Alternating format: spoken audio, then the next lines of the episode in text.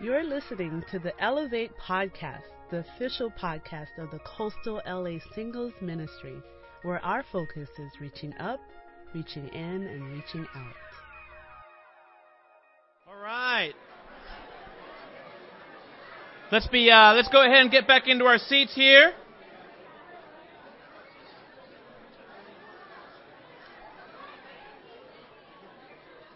It is, uh, it is great to be together tonight uh, with all the singles.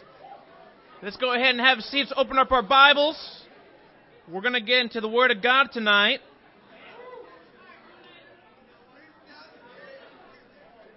Pay attention. I know, I did. All right, let's pray together. Let's pray, let's pray, let's pray, let's pray, let's pray. God, uh, we are so honored so honored to be able to open your word tonight.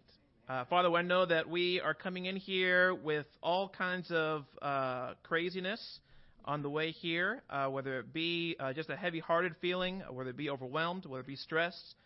Uh, Father, whether it be joyful and victorious, uh, defeated, complicated, whatever it is that we're feeling, I pray that we can cast off all of these anxieties, put them before you, and open our hearts and our minds to be refreshed by your word. Uh, Father, I really pray that your word will purify our hearts, purify our minds tonight, and that we would leave here just thinking deeper about you, uh, wanting to study your word even more, and build our lives based on uh, your scripture. Thank you so much for the direction that you provide uh, from your word. Thank you so much for uh, your spirit. Thank you so much for Jesus. Uh, Father, we just want to be a little bit more like Him every day. And I really pray that uh, this would help us to strive to imitate Christ in a great way. Uh, Father, I'm so thankful for uh, the singles ministry in coastal LA and just uh, all the ways that you have blessed the singles ministry over the years. And uh, Father, the way that you are moving through this ministry to reach many souls to your glory. And I really pray that you would bless every man and woman here today. And please be with us in our time in your word. In Jesus' name. Amen. All right, Divine Romance. This is the closing of our series that we've had here this past month. And from what I understand, it's been an awesome time getting to uh, get into God's Word and understand uh, His plan, His design for healthy relationships. And uh, speaking of a great relationship, you know, um, dating, usually you date to be able to find uh, a mate for marriage. And uh, Clay and Jan are getting married here soon. All right, Clay Kenworthy, our brother here. Uh, Clay and, and Yana, I'm not going to try to say your last name, but, uh, you know, it's just Yana. You guys know Yana, right? Come on, Yana. All right. So, Clay wanted me to make sure everybody here knows they're getting married March 19th on Thursday night, 5 o'clock, at the Reef Restaurant. Everyone here is invited to the ceremony. So a lot of us love Clay and Yana. If we want to encourage them, let's really be there uh, to witness this great uh, miracle in Clay's life. it's a miracle. I mean, did you guys see the beard the other day? Come on, it's a miracle. We have been, uh, from what I understand, it has been a great time talking about relationships. Um, how, how to build great discipling relationships, mentoring relationships uh, with one another. I want to close out tonight uh, talking about the topic of breaking beyond the barriers. Uh, really, the power of love, God's, God's definition of love, to break beyond the barriers, to break through stereotypes and prejudices and all that kind of good stuff. Well, not good stuff, bad, some bad stuff. You know, this um, this month is uh, Black History Month, and uh, you know we. Um, I just saw. I shared this on Sunday with GLB, but I saw that the movie uh, Selma recently, and uh, what an inspiring movie. Um, and you know, there's this one scene when I shared this. I mean, uh, I shared this on Sunday, but there's this one scene where where Martin Luther King comes in to a hotel in Selma, and a guy wants to meet him, right? And a white guy, and, and he goes up to shake his hand. The guy punches him, and uh, Martin Luther King, just Jr., just kind of Dr. King, just kind of, you know, he doesn't retaliate. He just kind of moves on and and says, "Wow, that guy, that white guy knows how the white people can hit," you know, and uh, just kind of moves on. But but I thought about not just that one scene, but this just the many occurrences of um, just difficulty that he went through, and so many in that civil rights movement went through, and yet without retaliation, uh, without violence, were able, with love, to be able to break down a barrier, right? And so, one of the things that Dr. King said here is darkness cannot drive out darkness, only light can do that. Hate cannot drive out hate, only love can do that. Um, our world, our society, if you watch the news, has it all wrong. Hatred and violence will never resolve division, separation, or injustice. There's only one way to resolve those things, and that is through love, decision love.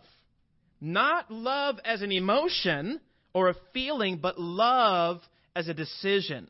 And a few months ago, well, maybe, no, about like a couple, about a year and a half ago, um, did a sermon series out of this book called Love Works. Do you guys remember that? Some of you guys were, were around when we did this. But the premise of the whole series uh, came from 1 Corinthians 13. You know, love is patient, love is kind, love is uh, is not uh, does not is not self-seeking, and these kind of things. And and we studied uh, this this this love, the agape love, agape meaning unconditional, meaning self-sacrificing. Uh, we studied this out, and what the book was talking about how that that this sort of love, the is it, it changes. It can affect any decision, any situation, uh, to treat people uh, correctly and to have healthy relationships. So, in other words, this guy was talking about to businessmen, to business people, to CEOs, and he's saying, listen, if you start treating people with this sort of 1 Corinthians 13 sort of love, it can change your whole business. All right, so he's not even talking about the religious aspect of it or the, the, the spiritual aspect of it. He's just talking about profiting and making more money. He's saying if you treat people the way that God commands you to treat people from the Bible, the, the, and to make the decision to love, the decision to, to serve people, it changes everything. And, and, and we studied this idea that agape love changes work environments, changes family dynamics, marriage interactions, friendship expectation. Hence the title of the book, you know, Love Works, right? So, Jesus, I want to do, we're going to do a little Bible study tonight, okay? So I hope that you're ready to. I, am going to have most of the passages up here, so you'll be able to read along. But uh, just because I want to kind of go through some of these passages, passages quickly, but uh, if you want to write some of these down, this is a great quiet time to actually have uh, on your own. But you know, Jesus, in his ministry, he taught many things that were very difficult and are difficult to accept. And the one one of the things that he spoke about that probably gets neglected or kind of pushed aside most often because is a very difficult teaching to, to grasp because we don't want to deal with this. And this is what he says in Matthew uh, chapter 5 and verse 33. He says, You've heard that it was said, Love your neighbor and hate your enemy, but, enemy, but, but I tell you, love your enemies and pray for those who persecute you, that you may be children of your Father in heaven. He causes his sun to rise on the evil and the good and he sends rain on the righteous and the unrighteous. If you love those who love you, what reward will you get? Are not even the tax collectors doing that? And if you greet only your own people, what are you doing more than others? Do not even pagans do that? Now, this is a very in your face teaching. He's telling us what if instead of hating your enemy and thinking about the way that you can cause revenge on your enemy, you, you decide to love your enemy, to pray for your enemy? Because at the end of the day, God's sun shines on both the good and the evil, the righteous and the unrighteous. So no, everybody, eh, you can be as different as, as you want to be, but in God's eyes, we're all the same, right? And so he's like, listen, at the end of the day, Love, I tell you, love your enemy.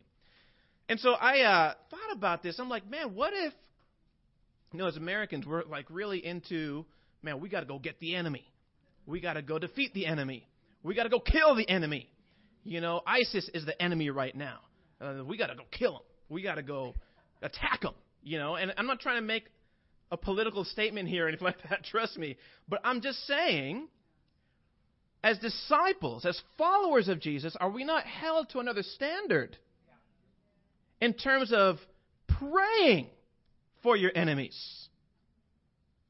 I mean, guys, this is.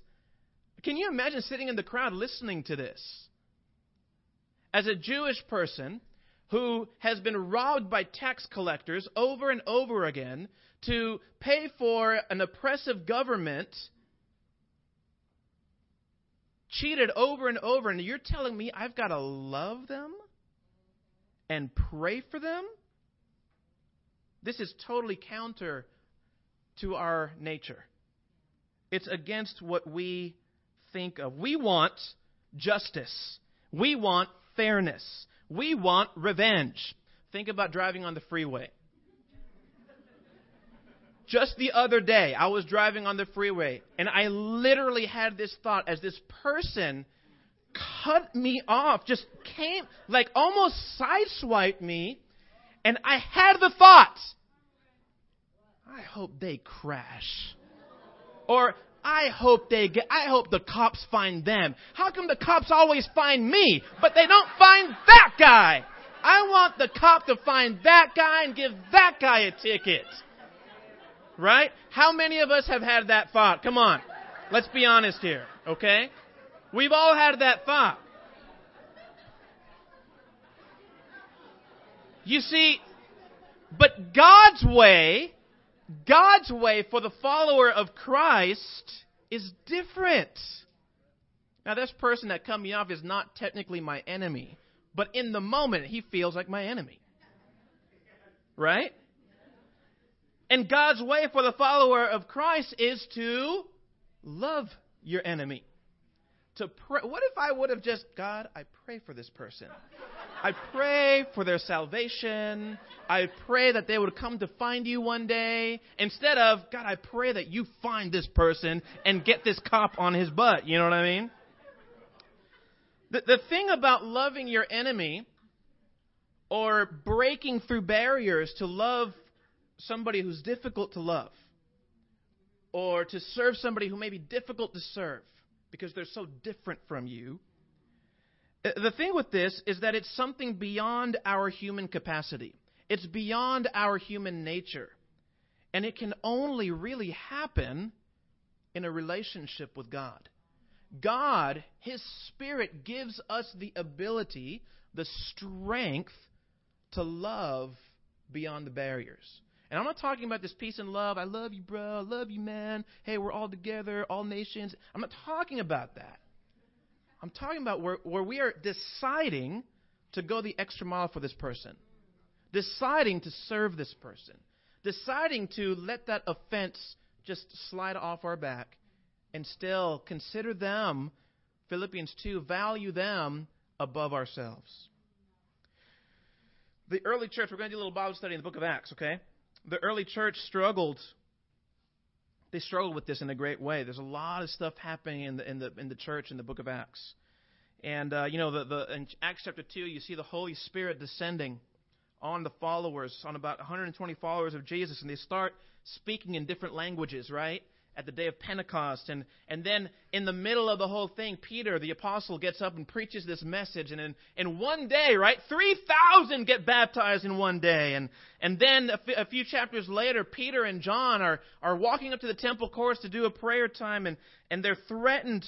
Uh, and they're arrested and threatened for preaching about the resurrection of Jesus, but but then they're released, um, and they come back, and the church gathers not to pray for their safety, but to pray for boldness to continue preaching the word. And, and the Lord blesses the church, and the church continues to grow and uh, with much more boldness and more lives and souls added to their number. Um, and then with extreme generosity, right? People are bringing, selling fields and bringing the money and laying it at the apostles' feet and saying, hey, just, just disperse it as you see fit, right?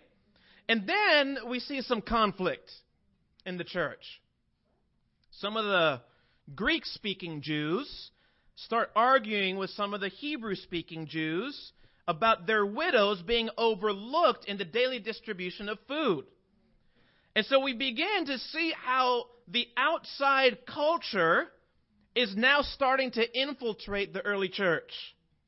And so now these Hebrew Jews from Jerusalem who thought of themselves, think of themselves more highly than the Grecian Jews. They're, so the Hebrew Jews are better Jews. I'm a better Jew than you because you're from outside of Jerusalem.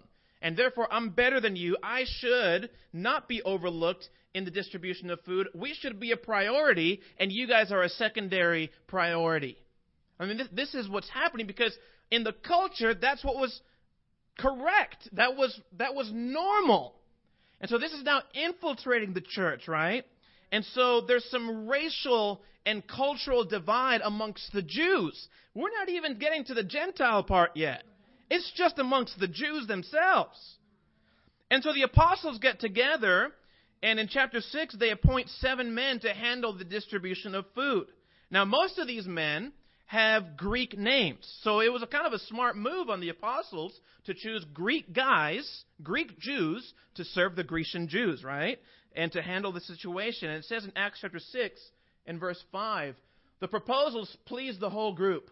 They chose Stephen, a man full of faith and of the Holy Spirit, also Philip, Prochorus, Nicanor, uh, Timon, uh, and Pumbaa. No, I'm just kidding. Uh, Parmenas, and Nicholas from Antioch a convert to Judaism. They presented these men to the apostles who prayed and laid their hands on them. And it says after this happened that the word of God spread. The number of disciples in Jerusalem increased rapidly, and a large number of priests became obedient to the faith. So God blessed the plan, right? So, okay, so you got the cultural, racial divide kind of entering the church amongst the Jews, right? And so the apostles, through the Holy Spirit, kind of figure this out. They get a plan going, and it's all working, and the Lord is increasing in number, the, the, the number of the church. And, and then there's a, there's a shift that happens in the church. And Stephen, one of these seven, full of the faith. So it wasn't one of the 12 apostles, Stephen he preaches a strong sermon there in the temple courts. Okay, you guys, are you guys following me here? Okay. Stephen preached a strong sermon that gets him killed. I have never preached a sermon that gets me killed or attacked, but this guy did. Gets him killed, and we are suddenly introduced to Saul, who eventually becomes the great apostle Paul, right? And so in Acts chapter 8 and verse 1, and Saul approved of their killing him. And on that day, a great persecution broke out against the church in Jerusalem, and all except the apostles were scattered throughout Judea and Samaria. Godly men buried Stephen and mourned deeply for him, but Saul began to destroy the church. Going from house to house, he dragged off both men and women and put them in prison. It says here that godly men buried Stephen. I don't know who was there, but I have to assume that some of the original seven, some of the guys, some of the homies there, probably got together to be there with their friend. Man, we were appointed together, we were serving together, and he preached a message, and it got him stoned, it got him killed. And so I'm, I'm going to assume that some of these seven uh, were burying their friend Stephen. And Saul becomes the most intense and feared enemy of the church going into villages, dragging, it says here, dragging men and women to prison, separating, dividing families. And we're told what happens after, in this passage, what happens to one of those seven. His name is Philip. It says here, those, those who have been scattered preach the word wherever they went. Isn't that awesome? They're being persecuted, and they just, wherever they went, they just preached the word. They didn't know what else to do. They're just going to preach the word. Philip went down to a city in Samaria and proclaimed the Messiah there. When the crowds heard Philip and saw the signs he performed, they all paid close attention to what he said. For the shrieks, impure spirits came out of many, and many who were paralyzed or lame were healed. So there was great joy in that city. And in the rest of chapter 8, if you read that chapter, we see Philip start the church in Samaria, and then he goes on the desert road to Gaza and he converts the Ethiopian eunuch, who probably in turn goes down to Ethiopia and starts the church there, right? Then in chapter 9, we see Saul is getting more and more aggressive. And so Jesus himself has to share his faith with Saul and comes to him in a vision and rebukes Saul's lifestyle and perspective, and he becomes a follower of Jesus. And all of a sudden, you have the most feared enemy of the church become the most focused and determined and committed follower of Jesus in the church. You can just imagine what his first church service was like. Think about it. Saul just dragged off your uncle to jail. And now he's coming to the church service to sing songs with you, holding your hand and praying with you. The amount of trust that was broken, the doubt that it caused. Did he really repent? How do I know if he repented? Or is he just doing this to get into the church to destroy it even more? And so Paul had to deal with this over and over in his first few years as a convert. And after many years, it's, you know, after many years, if you kind of do the, the, the timeline here, Paul goes, you know, he goes on missionary journeys and he starts churches and gatherings of followers of Christ all over the known world. And years and years pass after he's done his third, his, his three missionary journeys that are recorded here. And he's journeying with his friends back to Jerusalem, where he knew he would encounter opposition and most likely be arrested and tried for his faith. And he stops in Caesarea. And he stays with Philip. Now, we haven't heard from Philip since chapter 8. But then we get like just a, just a glimpse here in chapter 21. Leaving the next day, we reached Caesarea and stayed at the house of Philip the evangelist, one of the seven. He had four unmarried daughters who prophesied.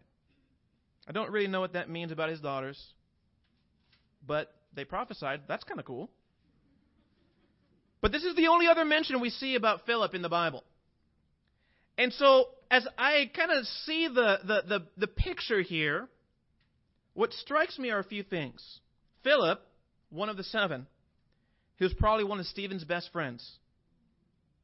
He may have been even one of those guys who buried Stephen. He knew who Saul was. For sure knew who Saul was. He knew that Saul was showing in that moment his approval for the violent execution of one of his best friends. Philip was also a victim of Paul's earlier persecution. He had to leave Jerusalem and go to places that weren't in his plan. He was inconvenienced by Paul. Yet he trusted God and was used by God to advance the message of Christ to the non Jews, the Gentiles. Now think about it. Philip, after all these years, at least that we know of, I don't know if there might have been another contact point, but that we know of that's recorded here, after all these years, he sees Paul. And you can just imagine him opening the door and seeing Paul. And the flood of memories, flashbacks coming to his mind, emotions. But he's also heard of all that Paul has done and his repentance, and I'm sure I'm sure he still had his reservations even though he'd already seen some amazing transformation stories himself. But this one hit home. His best friend gone because of this man, Paul, who now is going to spend the night at his house. Now, can you imagine Paul's demeanor? And Paul's reaction? They may have had to have some intense discipling time. Let's get open about how we really feel about each other. Paul, even though he knew he was forgiven, probably spent the whole time apologizing in tears in tears over and over again to his brother Philip. The other guys that were with him probably didn't even know the history of this relationship, and so Paul would have had to rehash the whole story to help them understand, bringing up old wounds. But more than anything, I'm sure it was a huge reminder to Paul of how much he had been forgiven and how grateful he needed to be for God's grace being shown to him by one of Jesus' most famous followers, Philip the evangelist. I, look at this, I mean, this is a lot of this, you know, it's, it's a, you can study this on your own, but I look at kind of the bigger picture of it, and I, I really look at this as an example of Jesus' words in action. A, the transforming power of Jesus' work on the cross. Because it's only through the cross of Christ and his resurrected life that a guy like Philip would let a guy like Paul into his house. I'm going to love my enemy. I'm going to pray for my enemy. And Paul's demeanor, I'm going to humble myself and realize I, I messed I messed up before before I was a true follower of Jesus. And this guy lost one of his best friends. And yet you see them in the fellowship together. And that's the power of deciding to love somebody. Not the feeling, not the emotion, not the butterflies, not the love songs on the coast, not none of that. This is I am deciding to love this person as Christ has loved me. I think interactions like this are what made Paul so determined and so focused on sharing the gospel with non Jews, helping the Jews to see that they were no longer a superior race or God's people, but that there was now a new people through Christ. And Paul himself, you know, in Philippians, describes himself as a Jew of Jews and a leader amongst the Pharisees at the highest level of Jewish education, and yet he was the apostle to the Gentiles. Now, let me just share a description of how Jews felt about those outside of the Israelite nation, which is considered a Gentile. This, this is what William Barclay says about a description of what Jews felt. The Jews said that God created Gentiles as fuel for the fires of hell. That of all the nations God made, he loved Israel alone, and that the best of serpents crush and the best of Gentiles kill that it was not even lawful to aid a Gentile woman in, the, in labor because it would only bring into the world another Gentile. The barrier was absolute. If a Jewish boy married a Gentile girl, a funeral for that boy was carried out. Even setting foot in a Gentile's house defiled a Jew. That's, that's the cultural upbringing that is happening when the Jews now are hearing that Paul is converting Gentiles. And now they have to worship together and take communion together. And in some cases, house each other and take care of one another.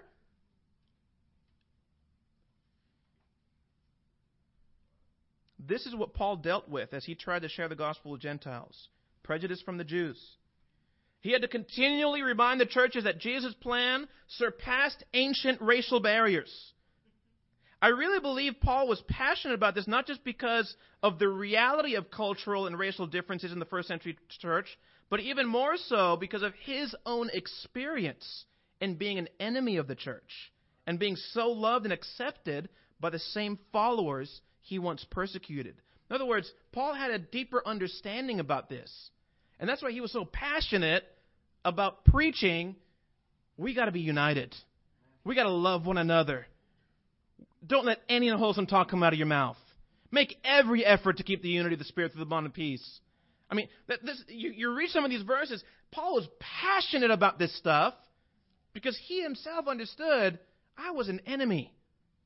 And yet, I have been loved by God and forgiven by God, and I've been loved by somebody like Philip and forgiven by him.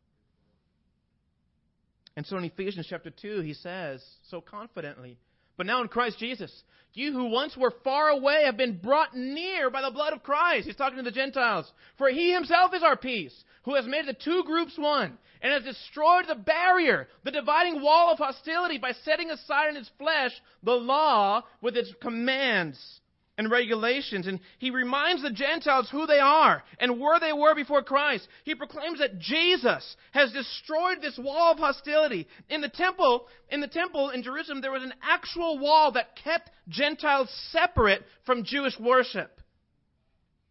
And so he's using this imagery saying this, this is there's no longer this wall. Because in Christ Christ Christ ended it all. And his purpose was to create in himself one new humanity out of the two, thus making peace, and in one body to reconcile both of them to God through the cross, by which he put to death their hostility. He came and preached peace to you who were far away and peace to those who are near, for through him we both have access to the Father by one Spirit. Jesus' purpose, one new humanity. No more slave and free, no more black, white, Hispanic, Asian, no more man, woman, but one new race. All under Christ. And so Paul is telling the Gentiles and helping them to understand how thankful they need to be. Gentiles, we're Gentiles. We're not, I mean, I'm not Jewish. I mean, we're Gentiles. How thankful we need to be. And that in Christ, there's no barrier, no difference, because we are all equal at the foot of the cross. Once they accept this, once they can accept this, true peace can be embraced and lived out in God's household. In Christ, there's no more Jew and Gentile. It's just one people, His body, His church. And yet, sometimes as we bring our cultural differences into the church, because we are a fallen and sinful people, Sundays in our world, in the world, can be one of the most segregated days of the week. But this is one of the reasons I love this group. I mean, look at this group. This, this is God's vision. This is God's plan. Every color, language, nation, race, background, one new humanity. We're living it out, guys. Isn't that awesome? But Satan uses our sinful nature and how we were brought up to cause division. Because that's what he wants. Satan wants chaos, division, mistrust, deceit.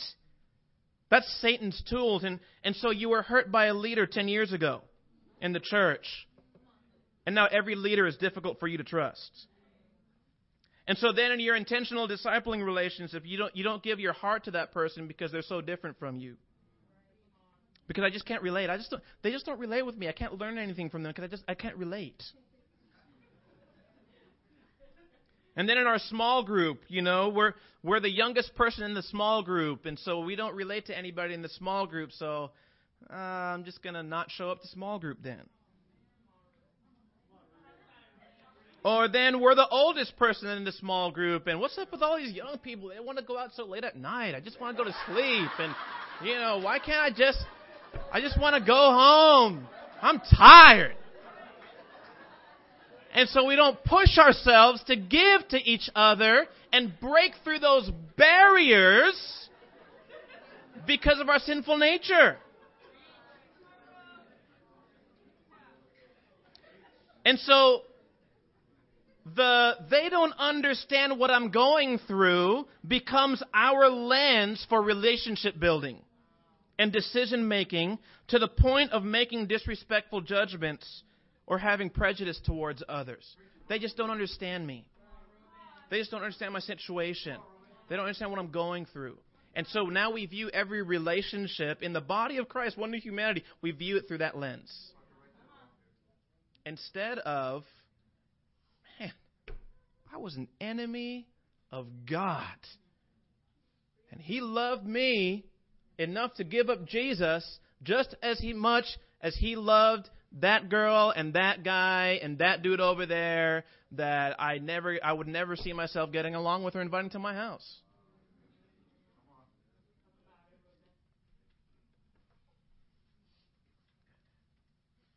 Satan, he's a master at division.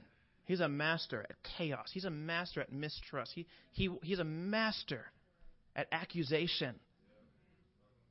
And I shared about this this past Sunday the idea that, you know, a lot of us, we bring into our relationships our past and our hurts and our, our mistrust, and, and it's real, it's true. But man, should that not be filtered by God's word and his spirit and self denial and carrying of the cross in order to love one another as Christ has loved us.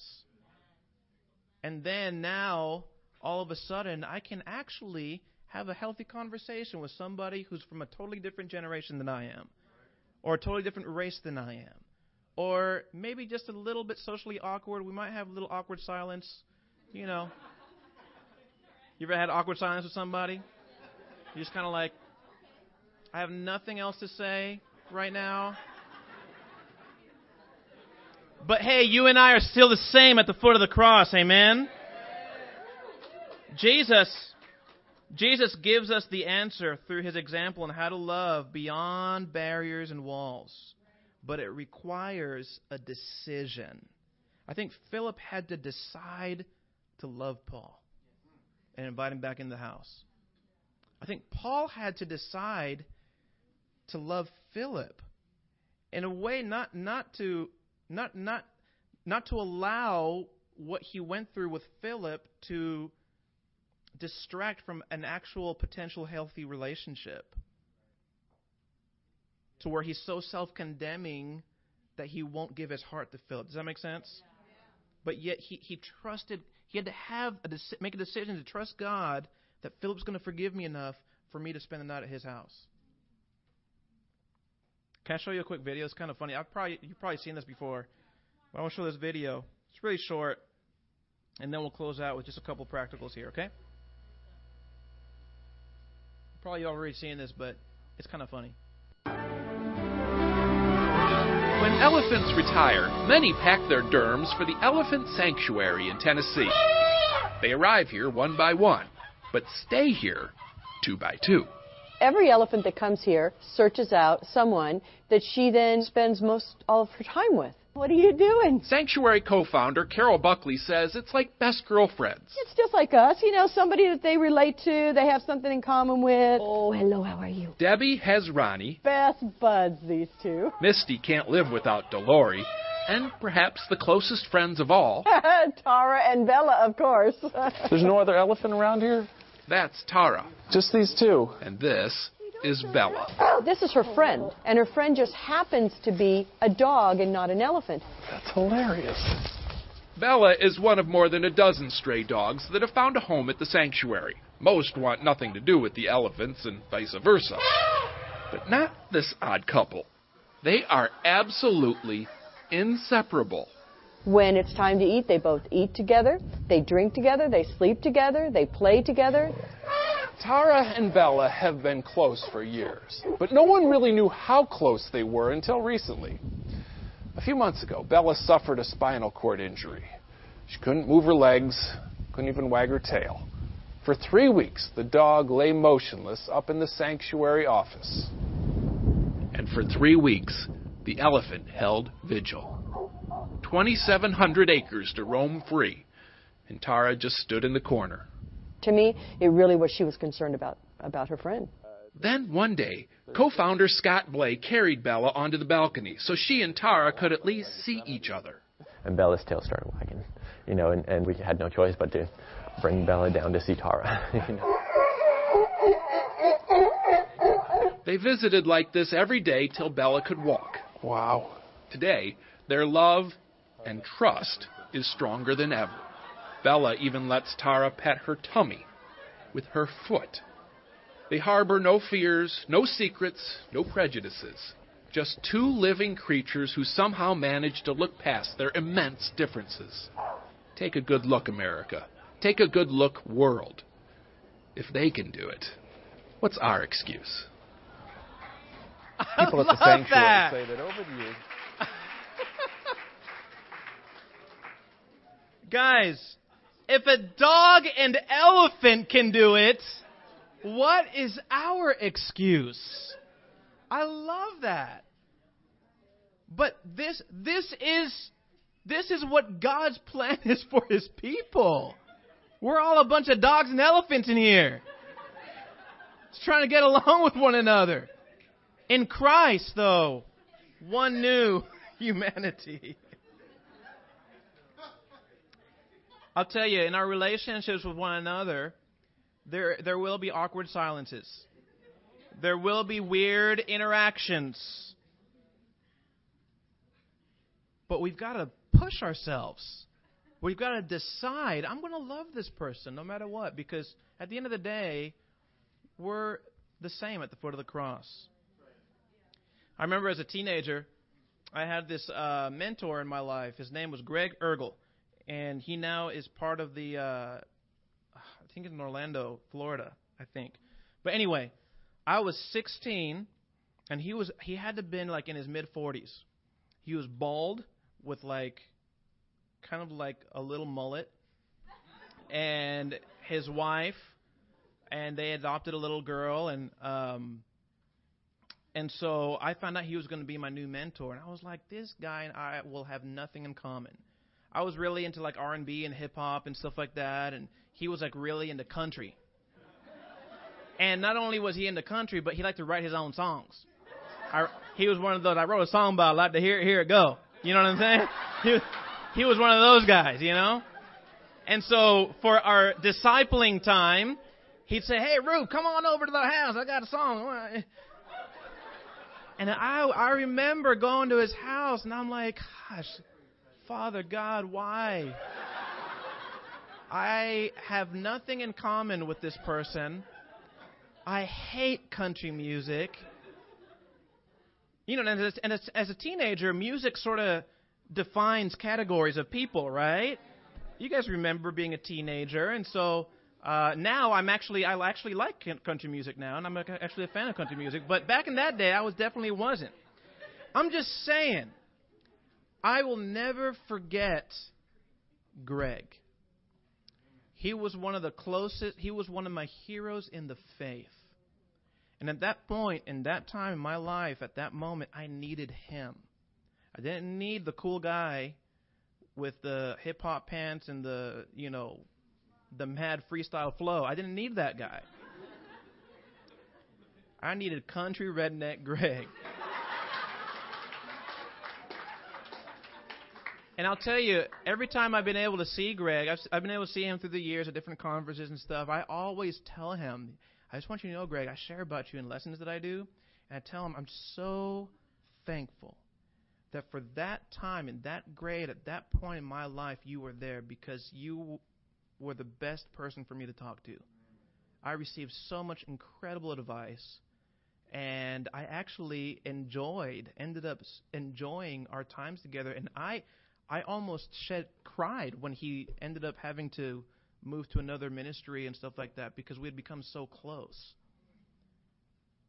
And so I, I share that just because it's always a, a fresh memory in my mind. Wow, I, I had to make a decision to love somebody different than me, totally different from me. And when I did, man, we became the best of friends, even though he was like 30 years older than me. And I think, man, if we could do that, if we could do that here, if we could do that in, in, in the body of Christ, in the church, if we could do that more, man, how God would bless that. And people will know you are my disciples if you love one another as I've loved you. So, now what? Well, number one, I want to encourage you have a beyond barriers moment in the next seven days. What do I mean by this? Decide to love outside of your comfort zone. You know there's that one person in your family, or there's that one person in your small group, or at your job, who you just don't get along with, you don't connect with. Serve them this week. Invite them over to your home. Take them out for a coffee. Stop by and say hello to them at work and ask them how their weekend was. Invite them to church.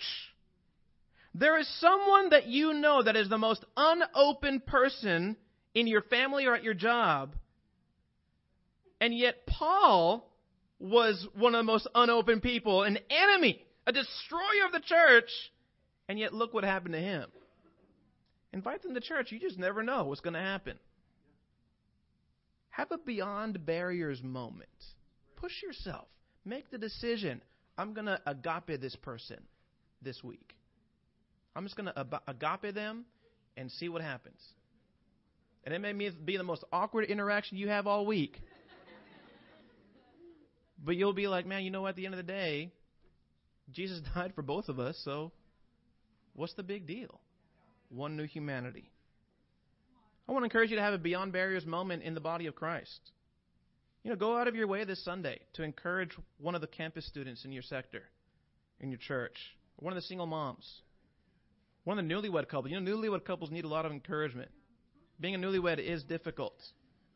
First year in marriage is challenging. Go encourage them.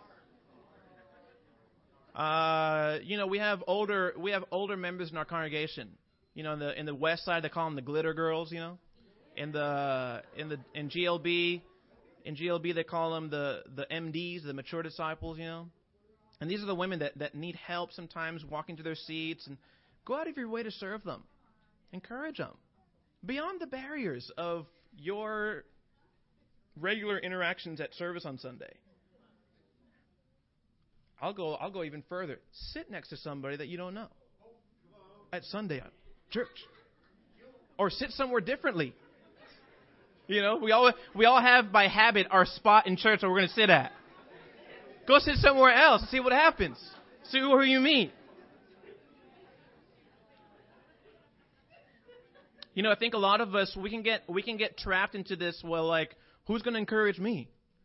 Well, what about me? Nobody calls me back. Nobody encourages me. Listen, it's not about you.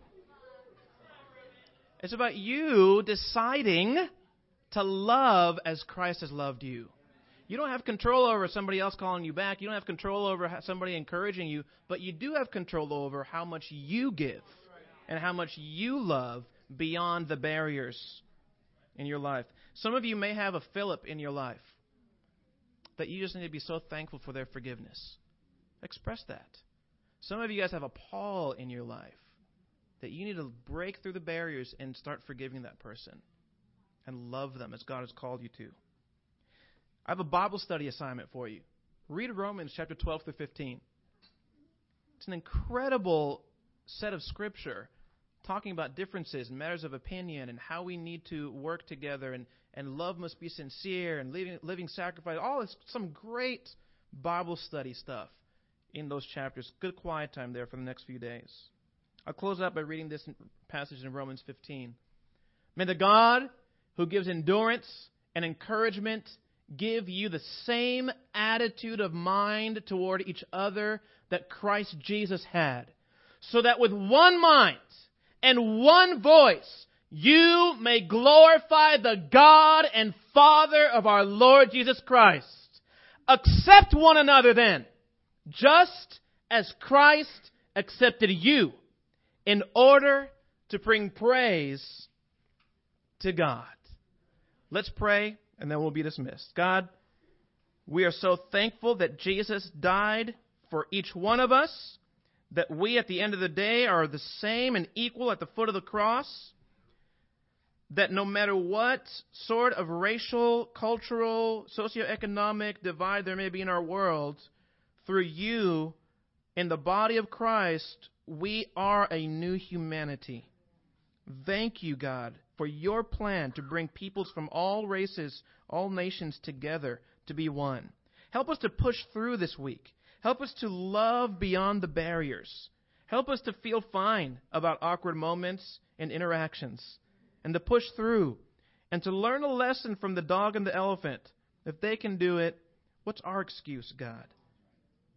I pray that through that sort of love and acceptance of one another, the world would know that we are your disciples. In Jesus' name we pray. Amen. Love you guys. Have a great night.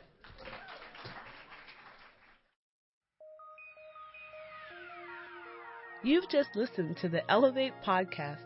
For more information about our ministry, please visit elevatecoastal.com.